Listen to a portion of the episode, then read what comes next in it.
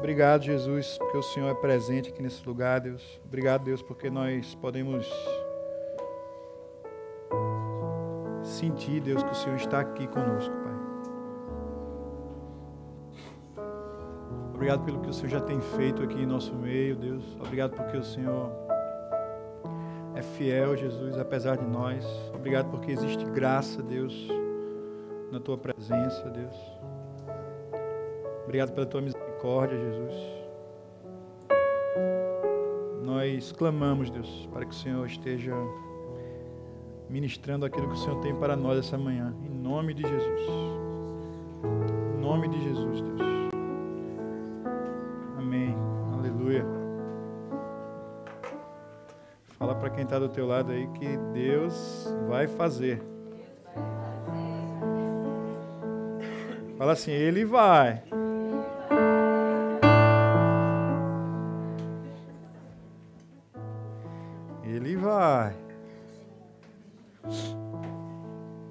Glória a Deus. Segunda Crônicas, capítulo 7, versículo 14. Abre a tua Bíblia lá e a gente continua hoje a nossa jornada avivamento.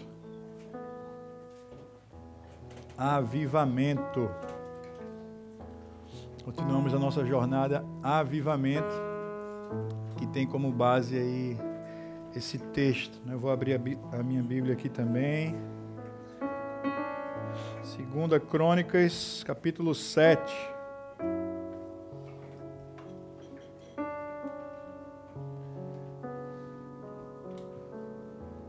Para quem não conhece, Segunda Crônicas está lá, depois de primeira. Antes de Apocalipse.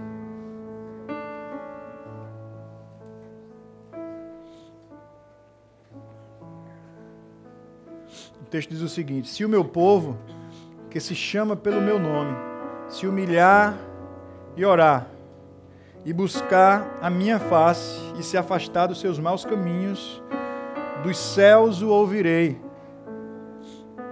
Perdoarei o seu pecado e curarei a sua terra. Nós já percorremos aí esse texto parte por parte, né? A gente viu que esse texto é uma receita para a manifestação da glória de Deus, para, para que Ele exerça aquilo que Ele está pronto para fazer. Né? O céu nos fala, Meu, meus filhos, minhas criaturas, eu estou pronto para realizar maravilhas sobre vocês e não apenas sobre vocês, mas através de vocês, da sua resposta sobre toda a terra. É isso que a gente está lendo aqui. Não é se o mundo, não é se a humanidade, não é se a política, não é se os governantes se humilharem, orarem, não, clamarem pelo nome de Deus, não. É se o meu povo, é se a igreja, sobre o povo que se chama pelo nome do Senhor. Se esse povo tomar uma posição, tomar uma atitude, aí sim, a humanidade toda será impactada. A igreja será impactada e toda a humanidade. Eu sararei e eu curarei a sua terra. Esse povo aí que se revoltou. Né? Isso aqui que a gente está falando é, é sobre um povo que passou a adorar outros deuses. Pessoas que estavam presas ali, né, na Babilônia, e aí, pelas circunstâncias, se deixaram levar. Pela dificuldade, ela se deixou levar à conveniência. E a, a mesa posta na frente dela. Opa, tá, tem uma mesa posta aqui, eu vou comer. É o que? É um bezerro de ouro? É uma serpente? Eu vou comer, eu vou usufruir disso daqui. Está fácil, está na minha frente. E o que Deus está nos falando aqui? Avivamento nós precisamos renunciar muitas vezes aquilo que está fácil, aquilo que está na nossa frente, e nós precisamos nos colocarmos diante daquilo que Deus tem para realizar através de nós. Em nós, sim, mas através de nós. Porque o avivamento não foi simplesmente, não foram simplesmente manifestações, aqueles avivamentos históricos, né? Esse que nós estamos vendo aqui, o que nós já vimos aqui, Atos capítulo 2,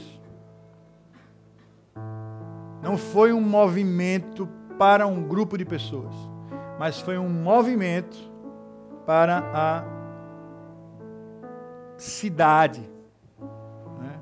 É que Jesus falou para os seus discípulos: vão para Jerusalém, fiquem lá, me esperem. E é hoje que nós celebramos isso. Hoje nós celebramos o dia de Pentecostes. Né?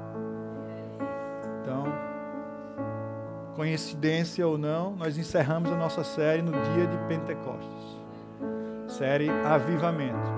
Então, assim, Deus, Ele tem propósitos para fazer através da igreja.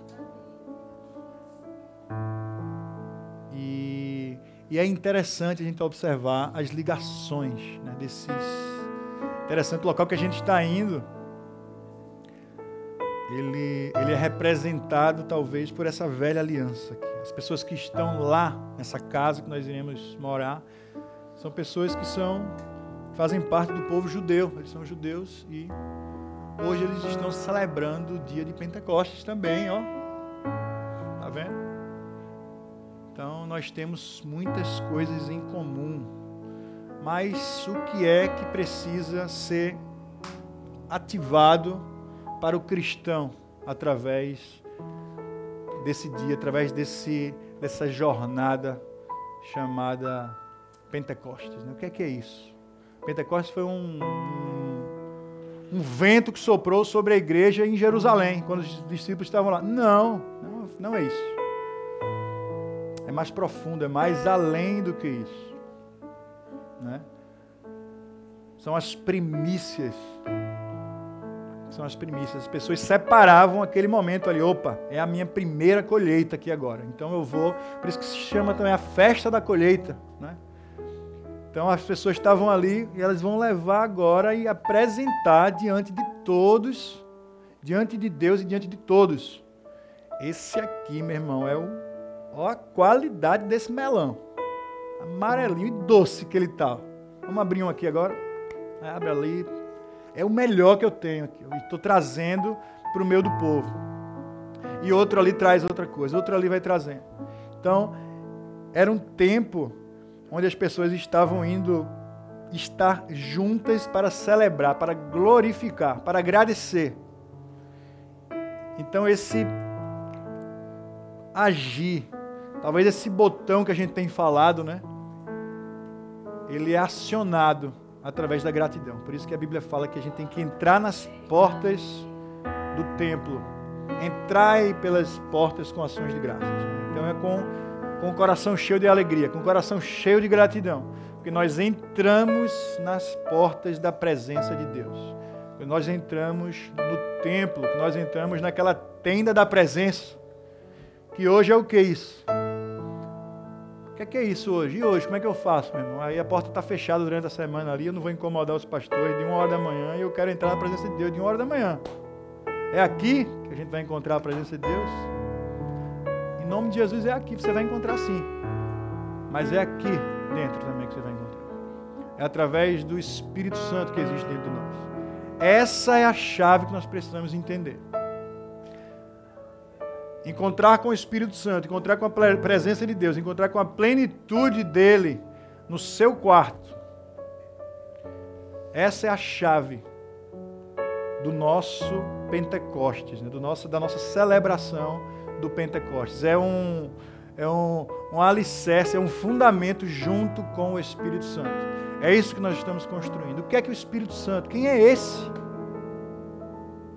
Normal a gente perguntar quem é, né? Normal. Aquele que não conhece alguém, aquele que não tem um relacionamento com alguém, ele precisa ser apresentado para que ele desenvolva um relacionamento e que ele passe a. Ah, eu sei quem é, deixa eu te apresentar. Ele é um cara legal pra caramba. Ele me consola em momentos de aflição, em momentos de dificuldade. Ele é um cara que também ele interpreta coisas para mim. Ó. Às vezes o pastor está falando umas coisas lá que não tem pé nem cabeça, mas eu entendo de um jeito. Né? Então, assim, esse é o Espírito Santo. E esse Espírito Santo, ele é tão soberano, ele faz parte da trindade, né? E a gente sabe que essa trindade ela é onipresente, ela é onisciente, ela é onipotente. Então ele, é, ele excede o nosso conhecimento de uma forma que ele é alguém para mim e ele é alguém para Carol. Princípios imutáveis. Ele tem fundamentos não estabelecidos sobre o mesmo alicerce. Mas ele tem muros, janelas, tapete. Às vezes tem uma cadeirinha, uma de balanço, a outra não, não gosto de balanço não, porque eu fico enjoado. Prefiro uma cadeirinha de massagem, né? Eu sou, sou amostrado, né? Então assim, e aí ele começa a dizer, não, essa filha aqui eu vou tratar de um jeito, esse filho aqui eu vou tratar de outro jeito, aquele ali vai, eu vou falar de uma outra forma. E nós temos vivido durante essa jornada aqui manifestações em nosso meio que traduzem isso. Nós temos vivido aqui ventos fortes soprando sobre esse subsolo aqui, onde pessoas têm feito coisas muito loucas, se deleitando na presença de Deus. E temos visto ventos suaves, assim, onde aquela serenidade tem falado ao nosso coração de uma forma sobrenatural. Então, esse é o nosso Deus. É um Deus que age no furacão e é um Deus que age naquela brisa. Está parado assim, aquela árvore ali, talvez está fazendo aquele barulho das folhas, né? E às vezes está aquele silêncio. A Natália gosta muito dessa árvore que tem aqui na frente. Então, muitas vezes ela está daquele jeito, pronto para foto. Vai, eu sem, tá sem vento. Tira a foto que não vai ter nada aqui, ó. Tira tá lá aquela plenitude da glória de Deus né, se manifestando através da sua criação, falando através desse verde tão sobrenatural. E hoje é um dia que a gente vai viver isso, que a gente está vivendo isso, eu creio que nós iremos viver muito mais. Porque nós encerramos uma jornada sobre avivamento. Nós não estamos saindo daqui sem saber o que é avivamento, sem saber o que precede um avivamento. E sem ter vontade de viver um avivamento. Mas eu, pelo contrário, tenho certeza que todos estão ansiosos para viverem esse mover, para, para sentirem esse start assim de uma forma muito sobrenatural. Então assim, mais uma vez, existem coisas que precedem isso. Existem coisas que precedem a descida do Espírito Santo. Existem coisas que precedem a manifestação da glória, da glória de Deus para que a nossa terra, para que a nossa cidade, para que o lugar que a gente está pisando seja curado. Certo? Então, se você acha que você está vivendo um sobrenatural de Deus de forma plena e você não está vendo mudança ao seu redor, eu tenho uma boa notícia e uma má notícia para lhe dizer. A boa é que você vai estar sabendo agora que você não está vivendo. E a má é que você está iludido. Você precisa acordar. A boa é que nunca é tarde para acordar. E que Deus, Ele vai se mostrar através de você, através daquilo que Ele está fazendo no seu meio, através dos frutos. Né? A Bíblia fala pelos frutos os meus, os meus, esses que se chamam pelo meu nome, eles serão reconhecidos. Pelos frutos. Pelos frutos. E é interessante que a gente fala de Pentecostes de um jeito, né? Justamente esses 50 dias que separaram ali o povo fugindo, saindo daquele cativeiro, daquele local de aprisionamento que eles viviam, até eles receberem as leis, o direcionamento, 50 dias. E aí Moisés recebe lá, isso aqui que vocês vão ser guiados por isso agora. E ele recebe aquilo que a gente chama dos, dos dez mandamentos, das leis ali sobre ele. Direcionamento para o seu povo. E aí vem Jesus também e diz: Eu vou, eu vou me revelar para vocês também. Da mesma forma né, que eu falei com, com Moisés ali, através de uma sarça ardente, falar brulhando ali, né? Mas é queimando ali. E foi isso que aconteceu. Ele foi ele foi livre, né? ele mostrou que é a liberdade do povo dele. Ele nos justificou através do seu sangue na cruz do Calvário. Quando ele disse está consumado, ele está dizendo: vocês estão livres. Acabou o tempo de aprisionamento. Acabou o tempo de aprisionamento. Então vocês estão livres agora. E de agora em diante, vocês são povo meu. Mas vocês vão ter uma jornada até receber o meu direcionamento, as minhas leis. E é por isso que ele fala que eu as imprimirei nos seus corações, né? vou colocá-las impressa no coração de vocês, na vida de vocês. E é por isso que a gente chama essa lei é por isso que a gente chama esse direcionamento, esse discernimento do que é certo e o do que é errado, de Espírito Santo de Deus. É por isso que Paulo nos fala: o Espírito Santo é aquele que nos convence do pecado. O que é que convencia o povo do pecado? Deixa eu ver aqui, ó. Deixa eu ver a lista aqui. Ah, não está na lista, não. Tá, tá errado, não. Então tá tudo certo. E agora, o que é que faz isso? Agora, é algo que está ativado dentro da gente, que queima dentro da gente, que faz assim, ó, opa, você sabe, você sabe, sabe aquele cara que, ah, mas eu não sabia, não tinha certeza, e é, e é, você é povo dele, você é escolhido, você sabe, ele está lá, ó, queimando dentro de você.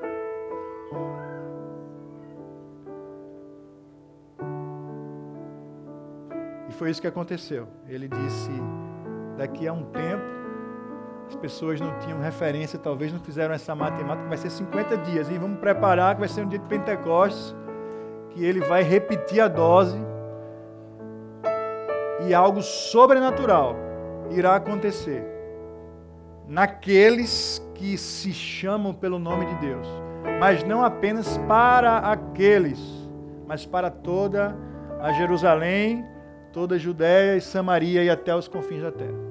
Então, foi isso que aconteceu.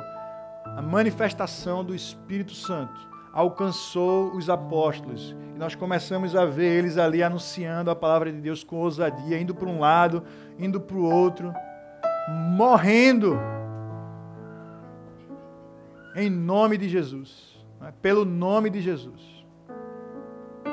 Na verdade, eles já estavam mortos. É isso que nós conversamos um pouco aqui ontem com algumas pessoas, né? Nós que somos cristãos, nós morremos juntamente com Ele. Paulo fala também lá em Romanos, está escrito isso aí. Nós morremos com Ele. Nós sofremos também juntamente com Ele. Mas nós também ressuscitamos juntamente com Ele. E nós temos um local preparado para nós local de filho. Nós estamos assentados juntamente com Jesus Cristo em um trono de glória. E essa é a ativação do Pentecostes que a gente precisa trazer para hoje. Trazer para hoje. Dizer, o Espírito Santo de Deus, ele está aqui. O Espírito Santo de Deus, ele está impresso na minha vida partir do momento que eu digo sim, Senhor, eu quero, eu quero receber o Espírito Santo.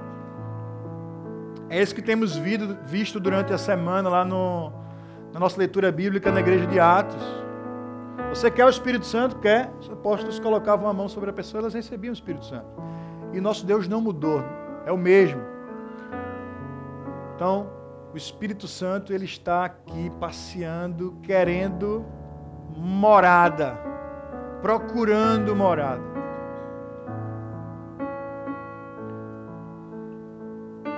Chegará um tempo, não, o próprio Jesus dizendo, já chegou, né, em que o Pai procurará por quê? Por verdadeiros adoradores, por aqueles que o adoram em espírito e em verdade, porque Deus é espírito e ele é a verdade. Então nós precisamos entender que o Pai procura por verdadeiros adoradores. E verdadeiros adoradores são aqueles que o adoram em espírito e em verdade, por aqueles que têm a Jesus como alicerce, como fundamento, porque Ele é a verdade. E aqueles que são batizados, que conhecem, que têm intimidade com o Espírito Santo, que receberam o Espírito Santo de Deus. Esses são aqueles que o Pai procura. Está assim, tá difícil, né? A gente procura pelo quê? Pelo que, é que a gente procura, Napoleão? Pela coisa que está difícil de achar, né? Procura ali um. Se não for para procurar, a gente fala. Você pega. Então alguns falam de forma estranha, se alcança. Mas. Mas assim.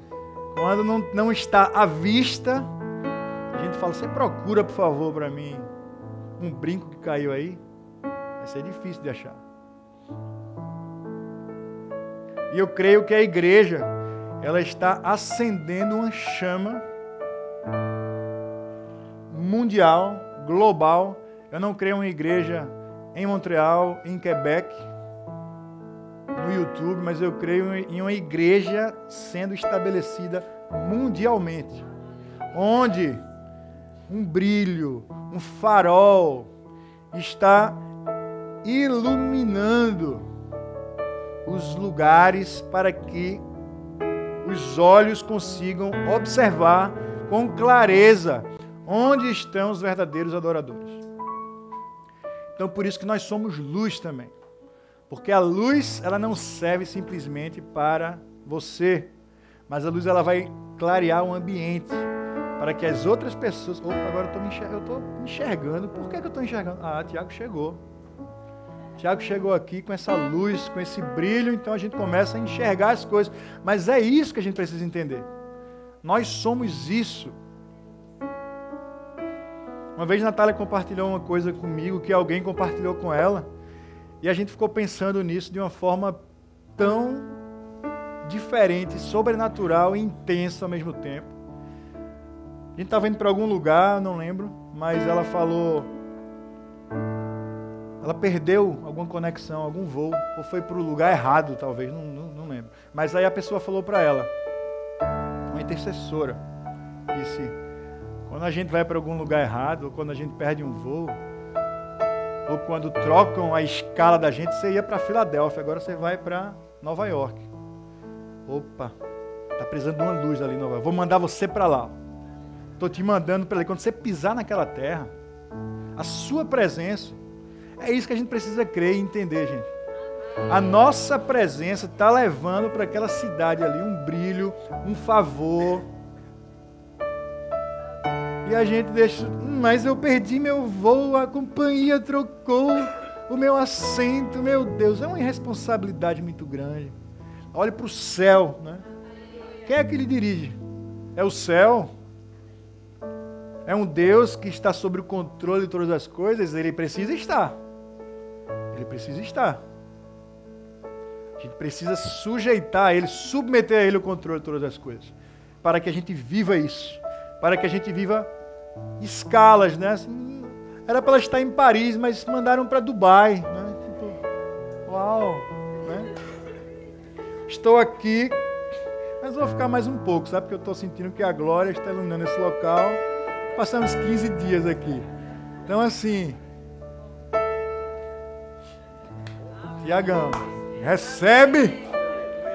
Então, nós precisamos entender isso e exercitarmos isso. É vivermos isso.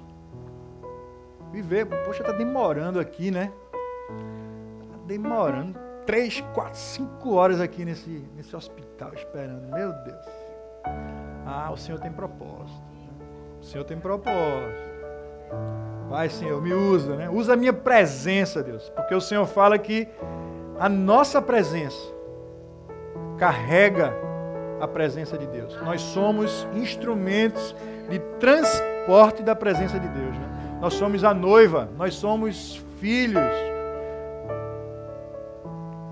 Então, certa vez, um dos discípulos, Filipe, ele perguntou a Jesus: Mas Jesus, por que o Senhor não simplifica as coisas? depois de ver tantos milagres e já no fim da carreira ali, mostra-nos o Pai e acabou. O Senhor fica aí. Eu sei, você fala que é o Cristo, tá, mas mostra-nos a glória, né? E isso nos bastará. Aí Jesus fala, mas Felipe, tu tem andado tanto comigo. Você não está entendendo, cara. Olha para o teu irmão aí, ó. Olha o reflexo dele aí. Olha para o teu lado. Como é que você, você quer mais o quê? O que é que vocês querem mais, né? Quantas vezes Jesus tem perguntado isso para a gente? O que é que vocês querem mais? Nós, como igreja, estamos, estamos vivendo um momento onde nós estamos alcançando, eu diria que um bastão, certo? Aquelas corridas de bastão, revezamento 4 por 100. E a transição do bastão, não sei quantos aqui, eu sou um cara que parei pela minha correria, enfim, vou voltar. Mas vou voltar, a, a, não a fazer, tá, gente? Mas a acompanhar, assistir os jogos na televisão. E a Olimpíada, principalmente, né? você vê uns jogos aí que você aprende na hora as regras. Mas se você já viu, ou se não viu, eu explico de forma rápida. A corrida lá de 100 metros, né? 4 por 100 lá, você vai ter quatro pessoas, um bastão, e a transição de um bastão para o outro, não é um cara que está aqui, pega o bastão, eles estão os dois correndo ao mesmo tempo ali, né? E pega o bastão e já vai a um momento de dificuldade para passar o bastão um para o outro.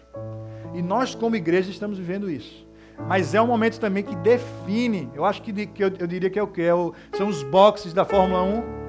Não sei se hoje ainda, ainda é um, um fator decisivo mas a gente está ali, ó, no momento de troca para sair de novo para a corrida. Então eu, eu, sinto esse momento no mundo espiritual, um momento de transição, um momento de corrida que estamos passando alguma coisa e vamos entrar numa nova fase e que muitas vezes não é difícil, eu diria nunca é difícil. Não foi difícil para o povo de Israel, quando essas tábuas foram recebidas e Moisés desceu, o que é que estava acontecendo lá embaixo? Pelo amor de Deus. Pelo amor de Deus, depois de pouco tempo, a gente pode dizer. Tem pessoas aqui, eu acho que o Rafael e a Andressa chegaram há quanto tempo aqui? Um, quase dois meses vai fazer já? Um mês. Pronto, um mês. Então, assim, daqui a pouquinho, é quase o tempo, é quase, é quase como se eles não, agora nos revoltamos, né? Para ter referência de tempo.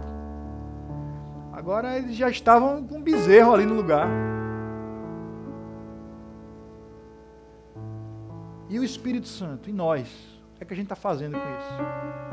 O que é que nós estamos fazendo com esse sacrifício vivo que a Bíblia fala que nós devemos oferecer diante de Deus, chamado eu, chamado meu corpo? Nós tivemos um sacrifício que foi suficiente, pago, referência, modelo, único. O autor do livro de Hebreus vai falar sobre isso, vai dizer que ele foi feito uma vez e para sempre. Ele é um sacrifício perpétuo, né? único e suficiente. Jesus Cristo, o Cordeiro sem mácula que morreu como representação do nosso sacrifício. Porém, ele fala: você é sacrifício. Você deve oferecer o seu corpo como sacrifício vivo, santo e agradável diante de Deus. E o que é que nós estamos fazendo com isso? Eu creio que é uma manhã de reflexão, uma manhã onde nós estamos entendendo, onde nós já estamos segurando alguma coisa. Não sei se para alguns talvez seja um bastão numa corrida, para outros é a partida da corrida mas nós estamos saindo dessa jornada conscientes daquilo que nós temos a responsabilidade como igreja, como cristãos, diante do que precede o avivamento, diante daquilo que precede esse dia D que nós estamos esperando, né? aquilo que nós iremos provar aqui nessa terra. Eu quero convidar você a, a ficar de pé e a fechar os seus olhos.